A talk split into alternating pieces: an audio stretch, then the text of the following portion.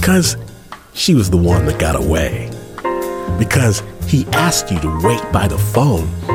On the next Snap Judgment from P R X and N P R, we proudly present A Love Supreme. Amazing stories about the most mysterious bond of all. Do not miss it.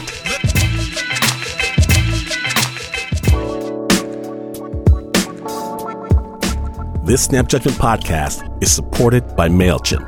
More than five million people and businesses around the world use MailChimp to send email newsletters, and MailChimp also distributes hats for cats and small dogs. More at MailChimp dot com.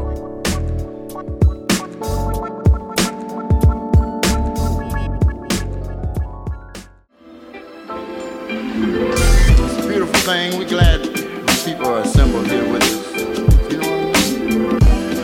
Now, we would like to think of some very beautiful moments. Okay, so everybody has an epic love story. Because every love story is epic. You see, love is a human condition. You can't run. You can't hide. You're not too tough, too refined, too busy.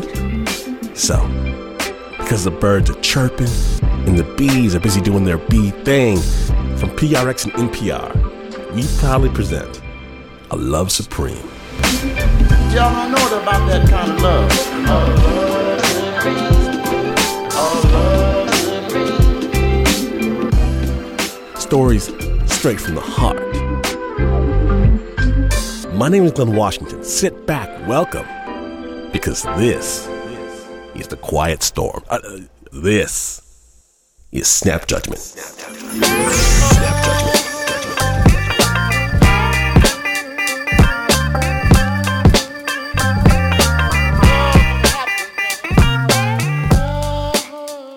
Now then, if you've ever wondered if someone was right for you, if you've ever asked the universe if she meant for you to be with that person over there in the corner, eating corn chips right now, we have got a story for you. And to be fair to parents, this next piece does contain references to that thing that consenting adults do with other consenting adults. Listener discretion is advised.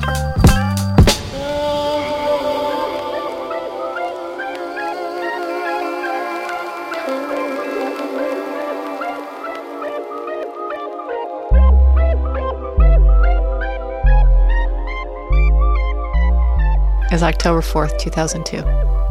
It was a Friday, and uh, I had spent the night at my friend Dean's house. Um, we had known each other already for a couple of years, but had only been dating for a few months. And our relationship was very confusing to me. Dean wasn't the kind of guy that I thought I wanted. I, I had this whole list. You know, I, I sat down and I made the list of sort of qualities that I admire in a person and who I want my ideal partner to be. And that person on paper was not Dean. And yet I couldn't seem to walk away. I remember waking up that morning in his bedroom and making love with him on his bed. And, and even in the moment, lying there thinking, I think that actually tops them all. And then I just wanted to get up. We had this plan to go hiking that day. We were going to check out Charmlee Park in Malibu. So I insisted that we get up. And I just felt really uncomfortable the whole time we're driving, going through all of these deliberations. Is this where I wanted to be? Is this who I want to be with? I couldn't figure out what I wanted, but I needed to know, and I needed to know immediately, and I needed to know permanently. So we get to the park, and we find the trailhead, and we start walking. And the whole time that we're hiking, I'm continuing this internal debate. We spotted an oak grove, and so we left the trail, and we went into this oak grove. And I saw this impeccable tree. And I'd always climbed trees ever since I was little, and had never really stopped. Dean had his back to me, and I just started to climb. And when he turned around, I was... I don't know, twenty, twenty-five feet up already. And I was standing in this tree, and I my left hand was resting on this little smaller branch. And Dean started telling this really long joke. And I was very impatient with this joke and I hear this loud crack. I knew as soon as I heard it what had happened. I knew that the branch my hand was resting on had broken, and I realized I'm going to go down and that there is nothing I can do about it. If I had thought for a moment that I could have kept myself from hitting the ground, I would have fought. But it was so clear that there was nothing I could do, and I let go of everything. And all that noise in my head just went silent. And this, like, euphoria came over me. And I became incredibly interested in everything around me, like the leaves and the color of the bark. I had time to look at all of that. I had time to notice how glorious it felt. And then the planet shot up and hit me. It was the most unforgiving, unrelenting surface. It felt to me like the ground did not give a millimeter, and it hurt like hell to hit the ground. It was instantly incredibly difficult to breathe. And by that time, Dean had dropped down next to me and, you know, was asking me if I was okay. And I said, "Where are my legs?" And he was sort of like, "What are you talking about?" "Right here." And I saw him reach out with his hand. And so I got curious and I reached down myself where he had reached. And I felt this incredibly smooth and silken surface that I did not recognize. And I said, "What is that?" And the color drained out of his face, and he said, "It's your leg." I could hear the sirens bouncing off the canyon walls on their way in, and I knew they were for me. And I was staring up at the leaves and the branches above me, hearing myself say, "Everything that you need to know about your life is happening right now. So pay attention." I had broken my back and crushed my spinal cord. So I had been instantly and completely paralyzed from the waist down. On impact. There it is. The hardest part was having to admit that I had no sexual sensation. My surgeon asked me to check if I had any, and I knew before he asked me that I had no sensation. But having to admit that to another person was much harder than just knowing in my own mind. And I think it represented the magnitude of what I was losing. And it was not just a little bit ironic. Here I had had literally the best sexual sensation of my life, what, four hours before that or something? And then I lost all sensation. I went to Craig Rehab Hospital in Colorado, um, a specialty hospital for spinal cord injury. And it was there that it... it Truly, there's nothing that brings home the reality of a spinal cord injury like being in a place where everyone has one. And you start to realize the club you've just joined. And it's hard to stay hopeful. I didn't want visitors from home during that time. My friends would say, you know, "Should we come visit?" And I would say no. And Dean, too. I didn't want him to come. I would talk to him every day. And he even checked with my ex-boyfriend who knew me much better. And he said, "Just go, the ex. Just get on a plane and go. Don't listen to her." And Dean, I guess feeling insecure about that advice, checked with me. And I said, "Absolutely not. That's the worst thing you could do. Don't you dare get on a plane and just come out here." But I think that um, what happened is what always happened between Dean and I, which is that his persistence eventually trumped my ambivalence. And so he flew in on a Monday night, and I told him he couldn't see me until ten a.m. on Tuesday. And that morning, Tuesday morning, I was put together. I was clean. I had my hair done. I had my bed raised up so that I could sit up fully. And the clock hit ten a.m. on the nose. And he walked in the door. And I took one look at him and I started to cry. And I didn't want him to leave my side again. That was it. I just wanted to stay with me. And every other night after that, he spent in my hospital bed with me. But I was so hungry for his touch and the safety of that, the familiarity of it, the hope of it, that my life could still be good, that there could still be something really beautiful and spectacular and golden about it. And so it wasn't a question, it wasn't a debate, there wasn't any discussion about it. It just happened. The next thing I know, we were kissing, and we just sort of figured it out.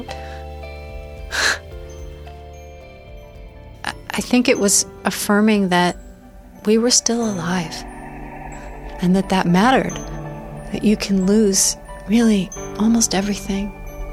But if you're still alive and you have each other, you still have more than you've lost.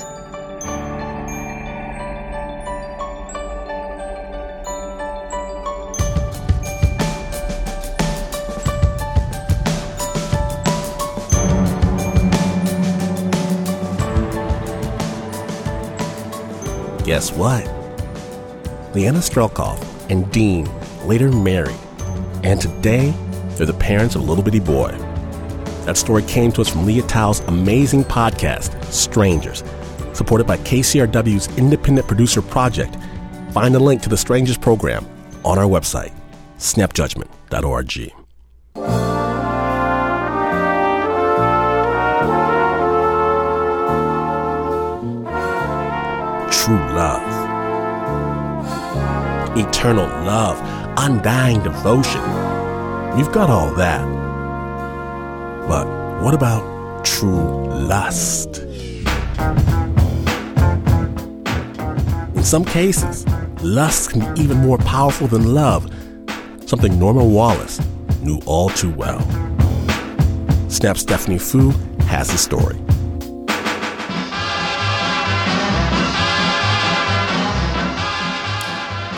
When Norma Wallace walked through the doors of the Blue Room, the entire nightclub turned and stared.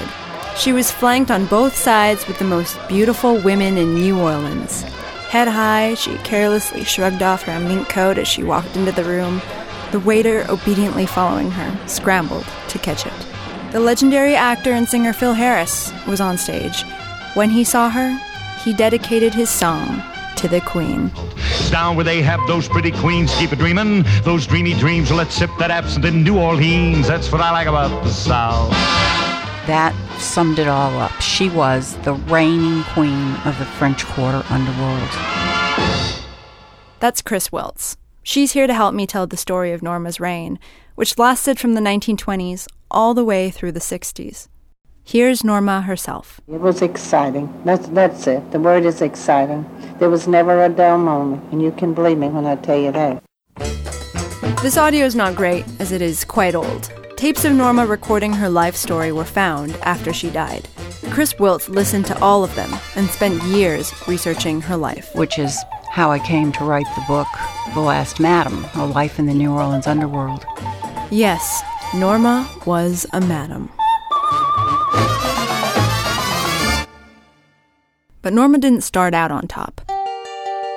She was born dirt poor in nineteen oh one, and she grew up begging for scraps of food.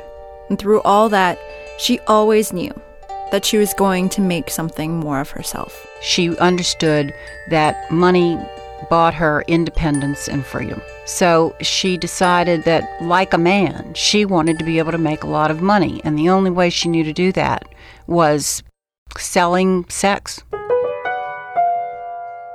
Only Norma never did want who she slept with to be dictated to her by anyone or anything.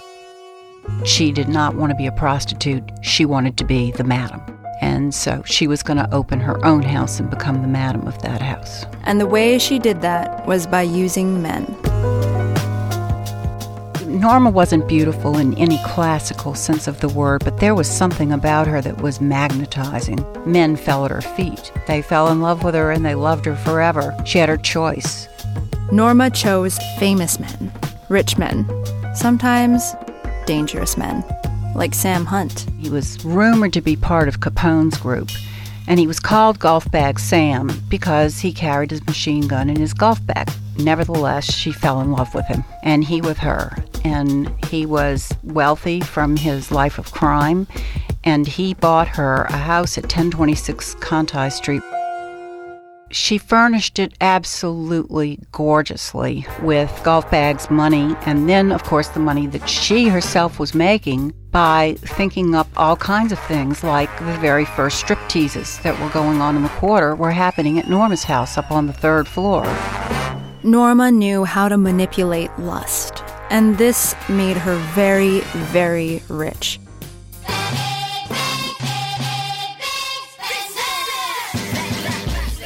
When the clock struck seven o'clock every evening, she could feel a thrill in her body.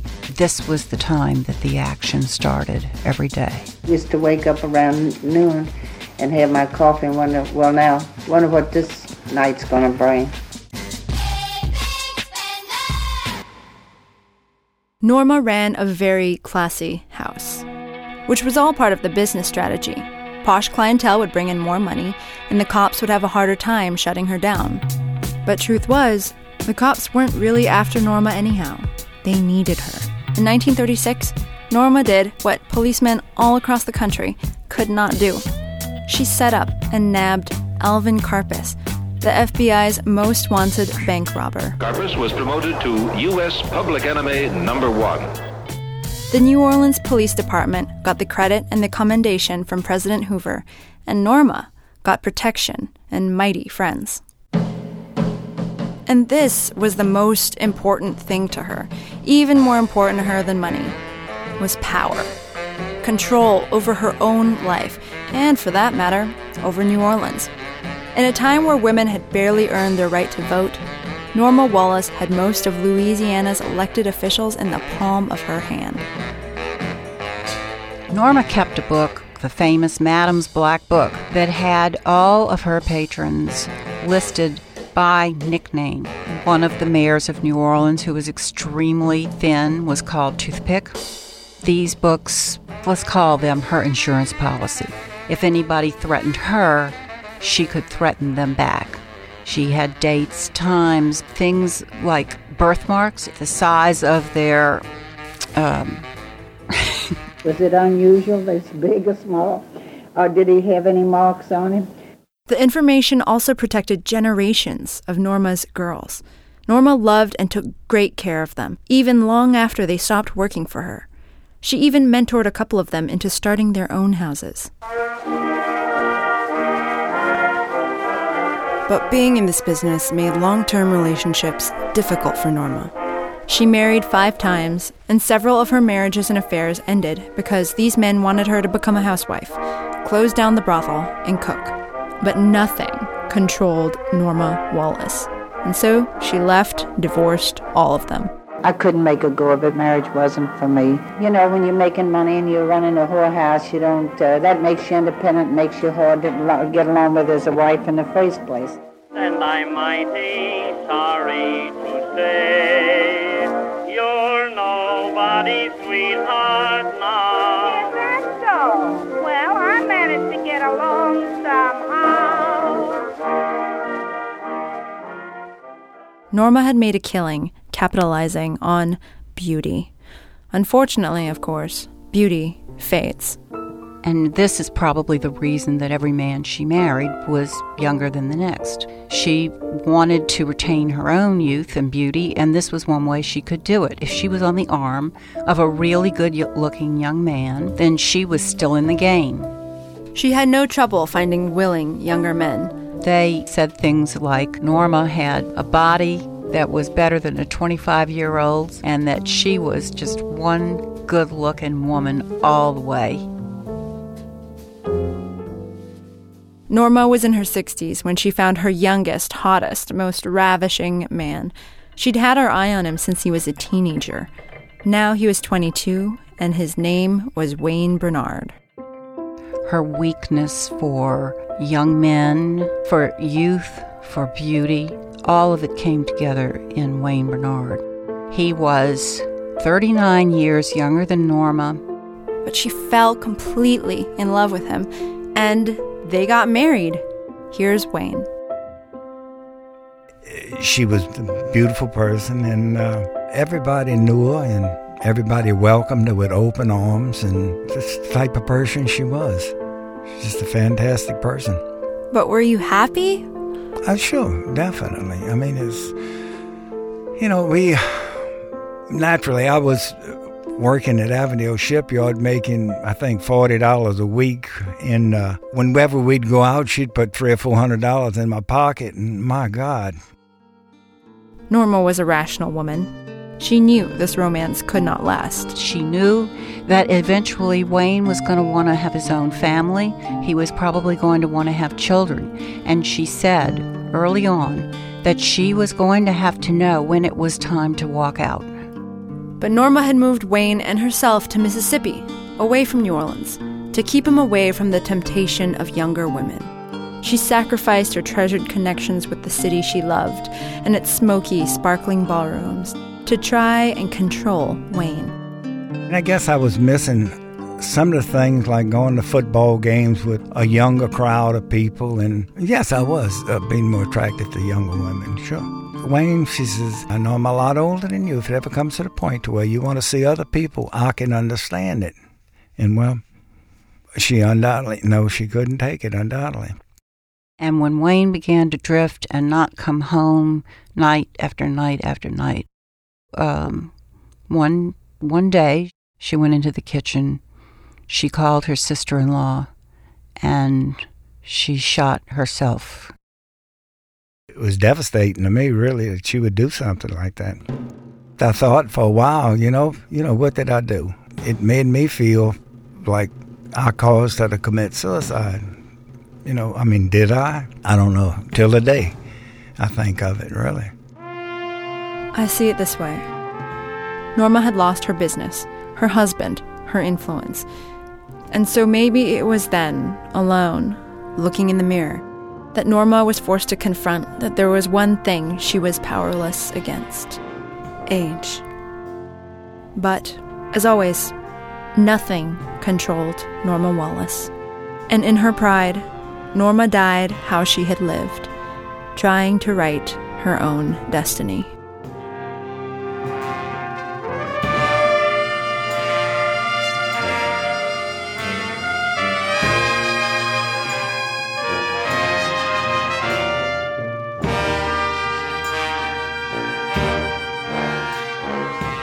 Thanks so much to Wayne Bernard, and a special thank you to author Chris Wiltz for sharing her knowledge with Snap. And if you think what you just heard was crazy, we just scratched the surface. Read Chris Wiltz's book, The Last Madam, for many, many, many, many, many more raunchy, hilarious, and thrilling stories. That piece was produced by Snap Judgment's Stephanie Fu.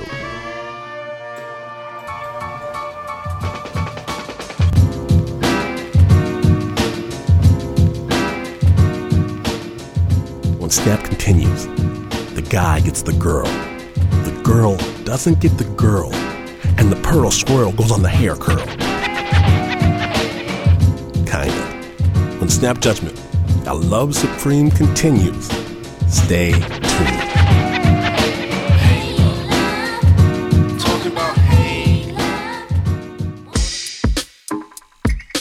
Making trips to the post office is becoming a thing of the past.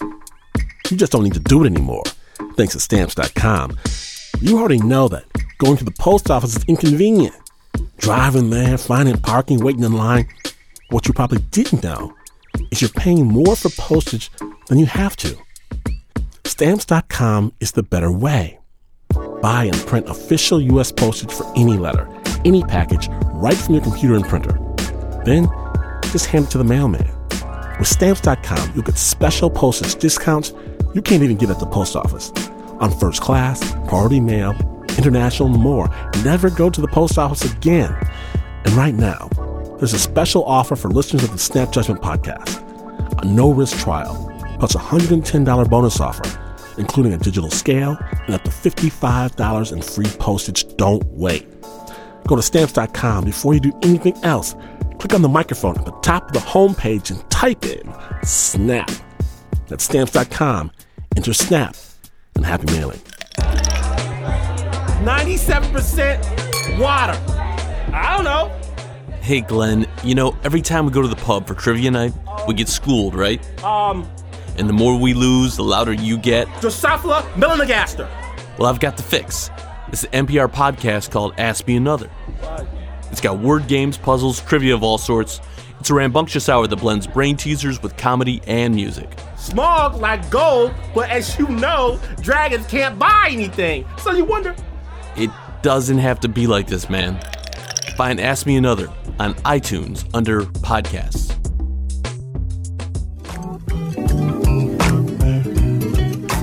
Welcome back to Snap Judgment from P R X and N P R, A Love Supreme. Now, every great love story features two people fighting against the odds to bring their joy to fruition. Sometimes, though, the battle can't be won. A few weeks ago, we sent Snap producers Anna Sussman and Pat Mesiti Miller clear across the globe to Burma, where they happened upon a love story of epic proportions.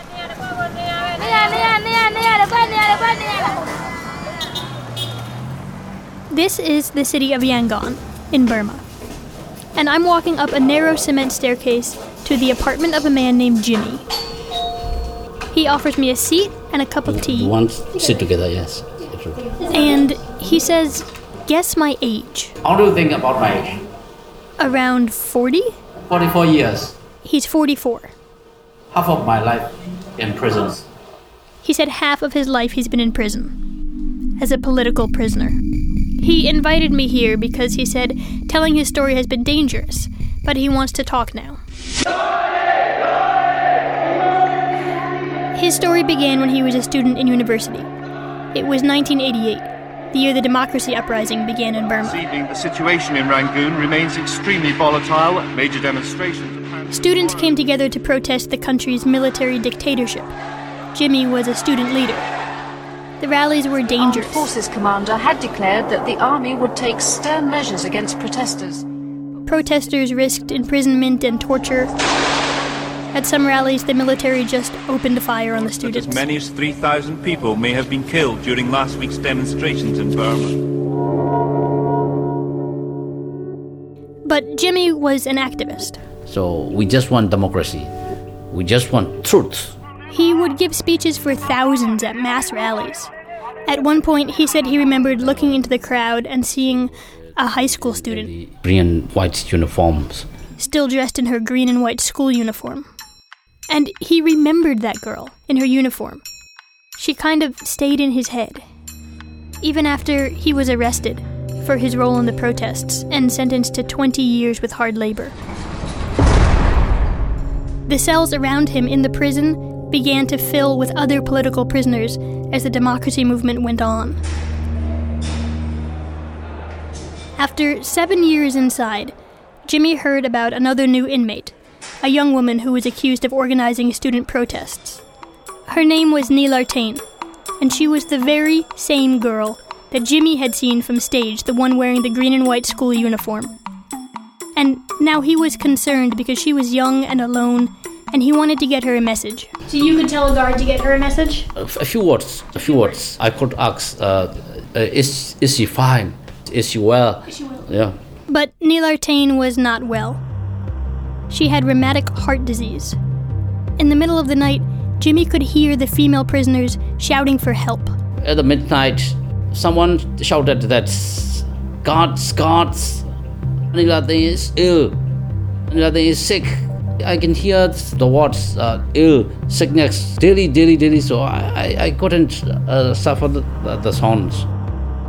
So Jimmy asked what the problem was. Why, why, why, why, why she's this sickness? We have to ask the authorities. And then, you, you, you're torturing my sister? What you're doing to my sisters? He called her his sister because they were brothers and sisters in this fight against the military dictatorship. Jimmy found out that Nilar Thein was kept isolated from the other inmates. She was very lonely, very lonely, darkness, and silent at the night. You can hear the sound of crickets. So, nothing. No one. No one. Just only her. I thought that that is why she was ill. Jimmy convinced the guards to let him meet her, to help her feel better. This, in a damp, dark prison cell, is how their romance blossomed. He didn't bring her candy or flowers, but he would bring her food and medicine, and they would talk about political strategies and great writers on democracy, things they both loved. Let us say that when we saw each other uh, for many times, uh, we discussed many things, and we were more friendly than ever. More friendly than ever. Nilar Thein got better with his company. Weeks became months, and months became years, and they kept visiting and talking, and eventually, Jimmy proposed. Two years after we met, I proposed her. Let's say that we fall in love, yes, sir. But they couldn't get married in prison. All they could do was plan about the day they might be free. And then one morning, the guards came to Jimmy's cell with news. The uh, prison authorities called us out of the cells. We were surprised. We were surprised. They told me that we were released. Nilar Thein and Jimmy were freed on the same day. She had been in prison for nine years and he for sixteen. They got married very quickly, within a year, because they knew they weren't actually free. They were democracy activists, so they were always at risk. They lived in this world where arrest and imprisonment were always lurking, always there. Like in every marriage, they promised to be together forever. But Nilar Thein and Jimmy prepared to be apart. I mean that we'll never be apart. Even though we're apart, we always cross each other. Even though we're apart. We begin tonight with the top story, the death of freedom in a faraway land. Bloody sandals on the streets were peaceful demonstrators. When thousands of monks took to the streets in what would come to be known as the Saffron Revolution, Jimmy and Nilar Thein were expecting a baby. Throughout Myanmar, hundreds of thousands of people took to the If they joined the protests, they risked losing each other and their baby. Such gatherings hadn't been seen. But what they wanted for their baby more than anything else was for her to grow up in a free country. So they put their hands over Nilar Thein's stomach and asked for understanding. When she was pregnant, so I, I hold my my wife's, what we call the stomach, and I, re, I requested my baby in her womb. And so what did you request? Understand your parents, because we may be in prison for the next times. When their baby, named Sunshine, was four months old, Jimmy was arrested again. Nilar Thein took the baby and fled into hiding. She lived in the darkness with baby. She hid in darkened apartments across the city. When the police came knocking, she would hush the baby, and the baby stayed quiet, tightly, Jimmy says, meaning still. We thought that she knew, she knew everything. She stays silent, tightly, stayed tightly. Nilar Thein was on the run for a year, and then she too was arrested and sentenced to sixty-five years in prison. This time, she and Jimmy were sent to prisons eight hours away from each other. Jimmy in a river valley, and Nilar Thein high on a mountainside, and Sunshine stayed with her grandparents. We could write the letters to each other. Too far. Far away. Yeah, yeah. But uh, we could get uh, the smell of our body from the letters. Jimmy remembers having to get the scent of each other's bodies from letters. Three years into their sixty-five-year sentence. On the thirteenth of January twenty twelve. The same day. Same, same day. day. Same day. They were both freed on the same day. And this time it seemed different. Like their twenty years of sacrifice was beginning to pay off. Because the government was actually implementing democratic reforms. Hundreds of political prisoners were freed on that day. Newspapers were allowed to report freely. When Jimmy and Nilar Thein reunited, they celebrated. For a moment. And then they went back to work. They traveled from village to village, giving workshops about the country's new transition to democracy. And in the first village they went to, they were hugged by complete strangers who were crying.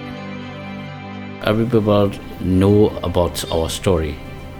When they met us, they hug and cry. Uh, we're wishing for your release, for your daughter. Till now. Even so, now you're getting phone calls? Yeah, sure, People sure. People you don't know? Strangers, strangers.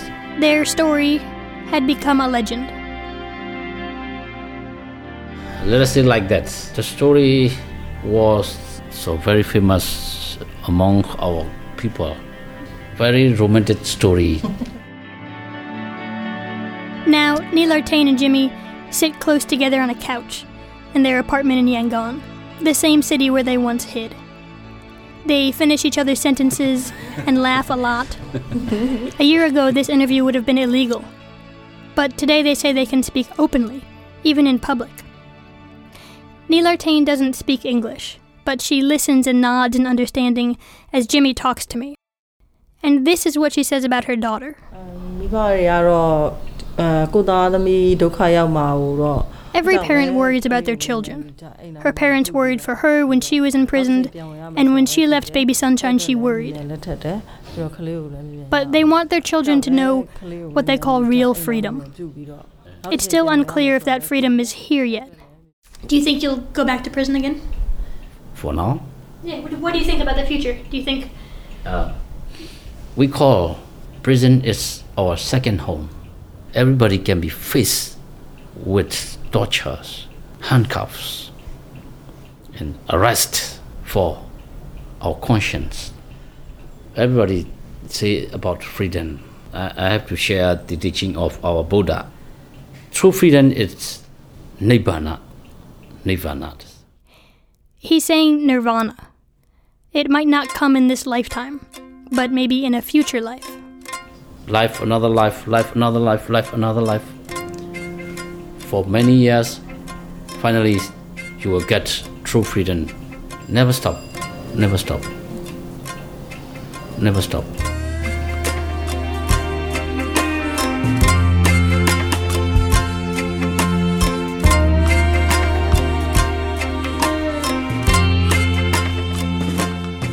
That piece was produced by Anna Sussman and Pat Nasidi-Miller as part of the Global Story Project with support from the Open Society Foundations. In cooperation with P R X, the Public Radio Exchange, we very much appreciate their support.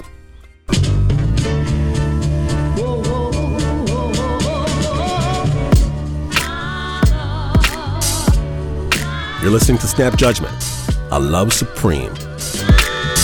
We'll be right back after this little tiny break.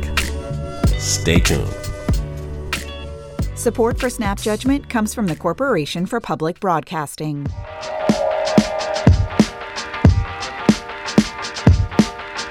Thanks for listening to Snap. There are lots of other N P R podcasts we think you would enjoy. For word games, puzzles, and trivia of all sorts, check out Ask Me Another. It's a rambunctious hour that blends brain teasers with comedy and music. Find Ask Me Another on iTunes under podcasts.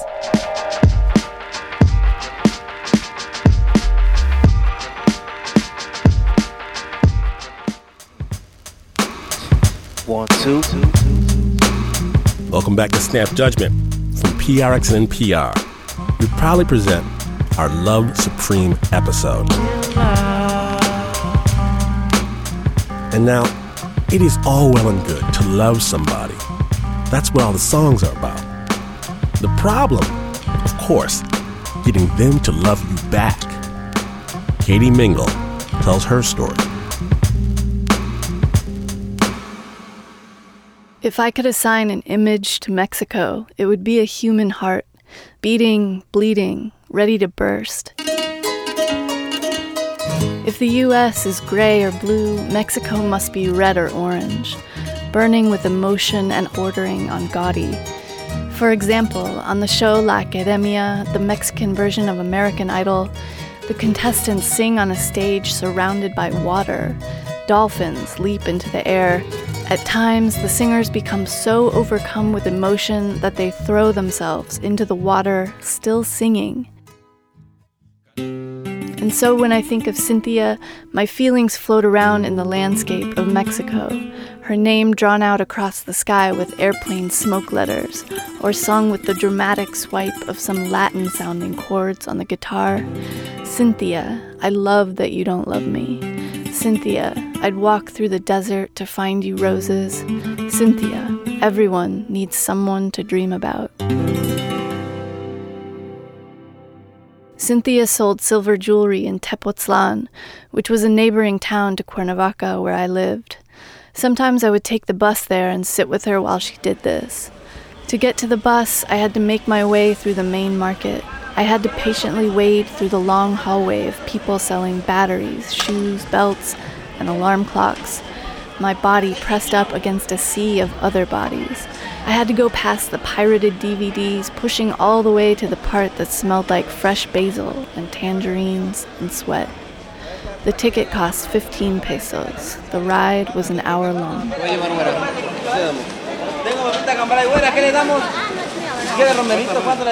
Once I finally got there, I usually regretted going.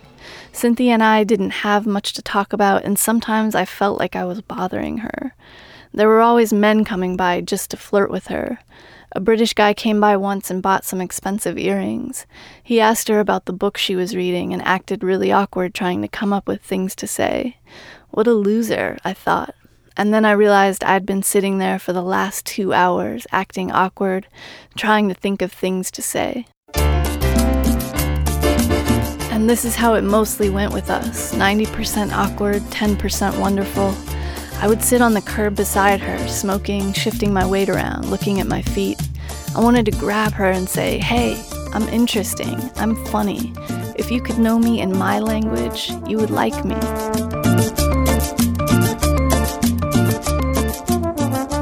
Around six, she'd pack up for the day and we'd ride the bus home together, or she'd find some friends in town to hang out with.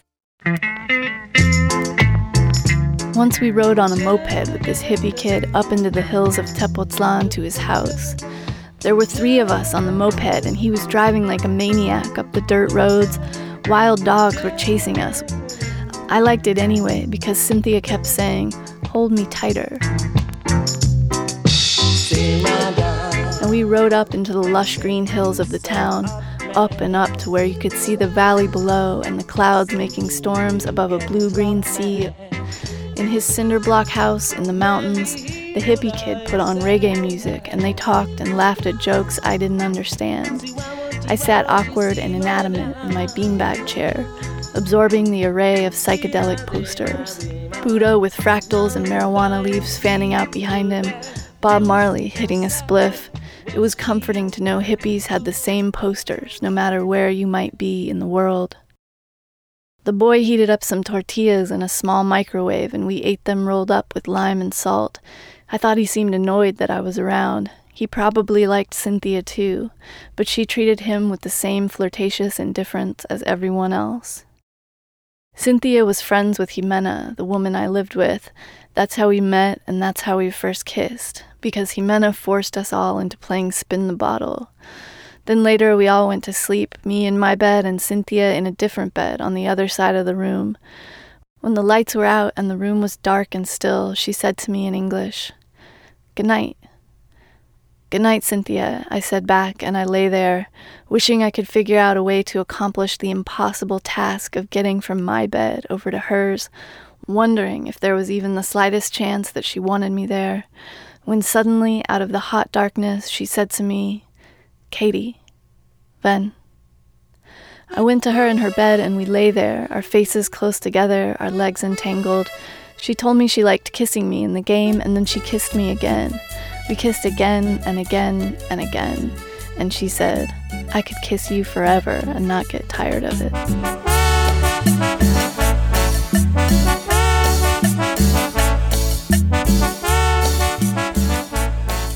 But as it turned out, she could only kiss me for about two more weeks before she was pretty well over it, and I was left there so starry-eyed, finding myself writing her name inside of hearts during my Spanish lessons, taking the bus to Tepoztlán. She was such a mystery, so inconsistent. Sometimes on our way home on the bus, she'd hold my hand secret-like so none of the old cowboys and tired families could see. We'd talk quietly as the bus rattled through the blue dusk. Then other days, she'd stare out the window, cold and distant. Eventually, this ambiguity became too hard to bear. In another language, in another culture, I needed something to hold on to. I wrote her a letter in Spanish all about how I felt. When she read it, she looked at me and said, "What the hell are you talking about?" She really said it just like that, but in Spanish, and she laughed. Maybe I hadn't explained myself right in the letter.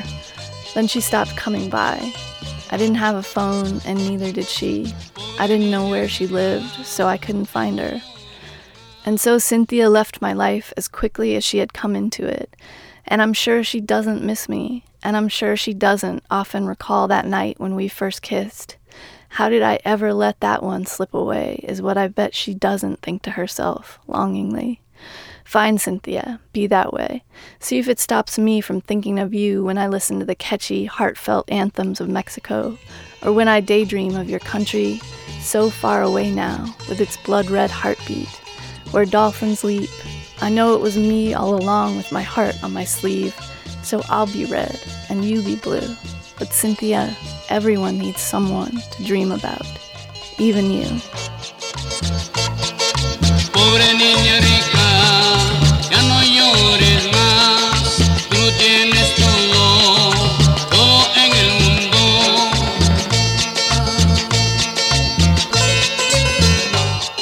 That story was written and produced by Katie Mingle, with help from Snap Judgment's own Nick Vanderkolk. A version of it originally aired on the show Resound, which you can find at third coast festival dot org.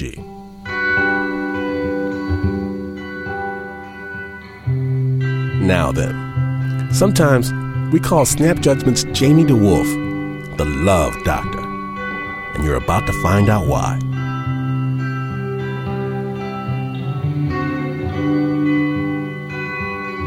When I first met Jamie, I was really closed off to a lot of people. It seemed that all the relationships that I had before took away from my sense of self and took away from my purpose, and when I met Jamie, I was really wary of that, but also very interested in him.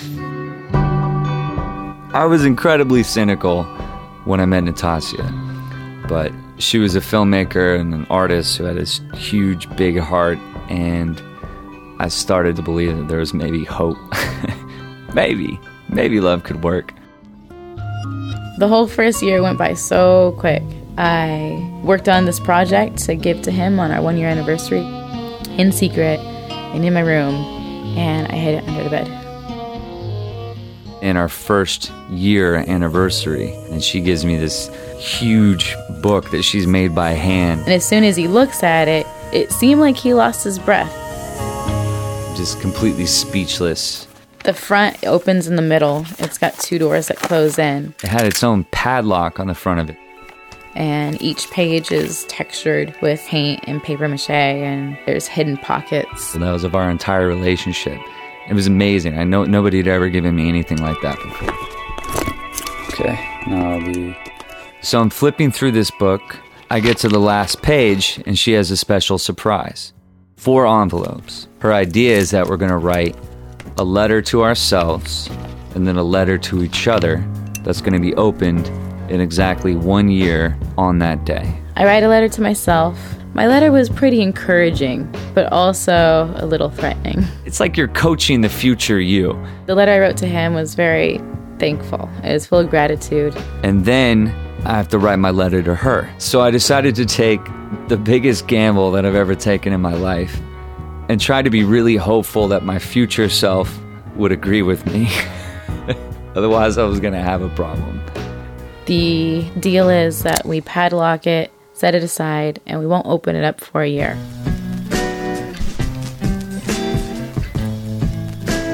Our second year was harder than our first year, and over that entire year, I kept thinking of the letter.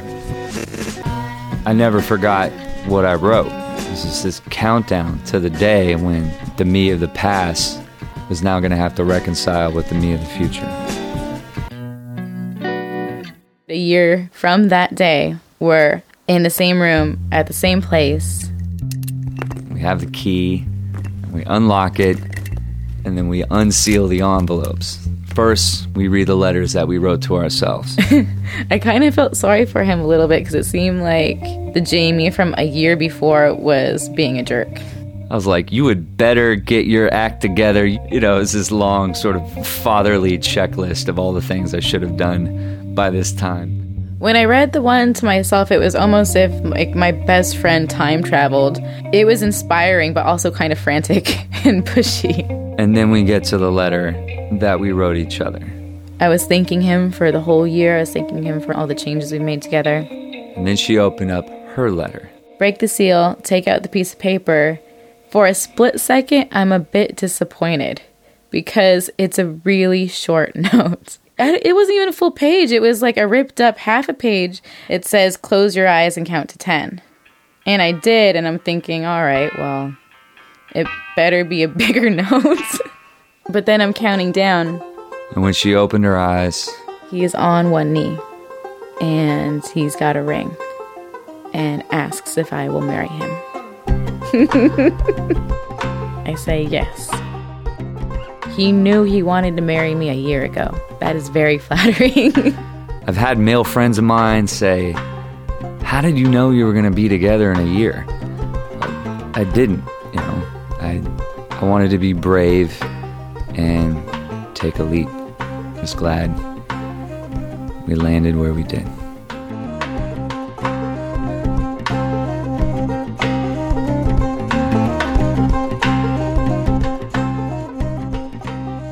Jamie DeWolf and Natasha DeWolf still make art for each other and are partners in shows and films all over the Bay Area. That piece was produced by Mark Ristich. It's about that time. You've been listening to Snap Judgment, A Love Supreme. And what, you want to play it for somebody special right now? No worries. Full episodes, pictures, stuff, all available right now at snap judgment dot org. How can you be on Facebook and Snap be on Facebook and we're not even friends on Facebook? It doesn't even make any sense. Twitter, snap judgment dot org. Snap was produced by The Lovers. Please give a hand to Cyrano himself, the Uber producer, Mark Ristich.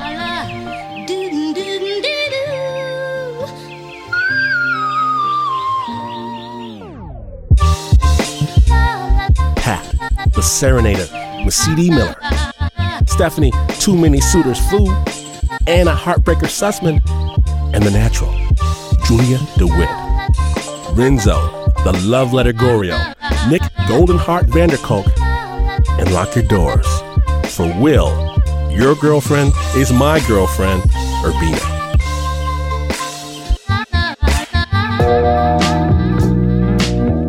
Did you ever tell someone you're going to meet him at a restaurant, but then got to watching the football game with your buddies and kind of forgot? Well, never do that to the Corporation for Public Broadcasting. Much love to the C P B. P R X, the Public Radio Exchange, likes to gather public radio listeners in large auditoriums and pronounce them man and wife. P R X dot org. Now, you know, this is not the news. No way is this the news. In fact, you could meet someone so wonderful, so special, so cosmic at the club. It doesn't matter that he asked you for your credit card and social security numbers instead of your digits, because that's just how connected you are on a spiritual level. Yes, you could write it all down on a napkin and still not be as far away from the news as this is. But this is N P R.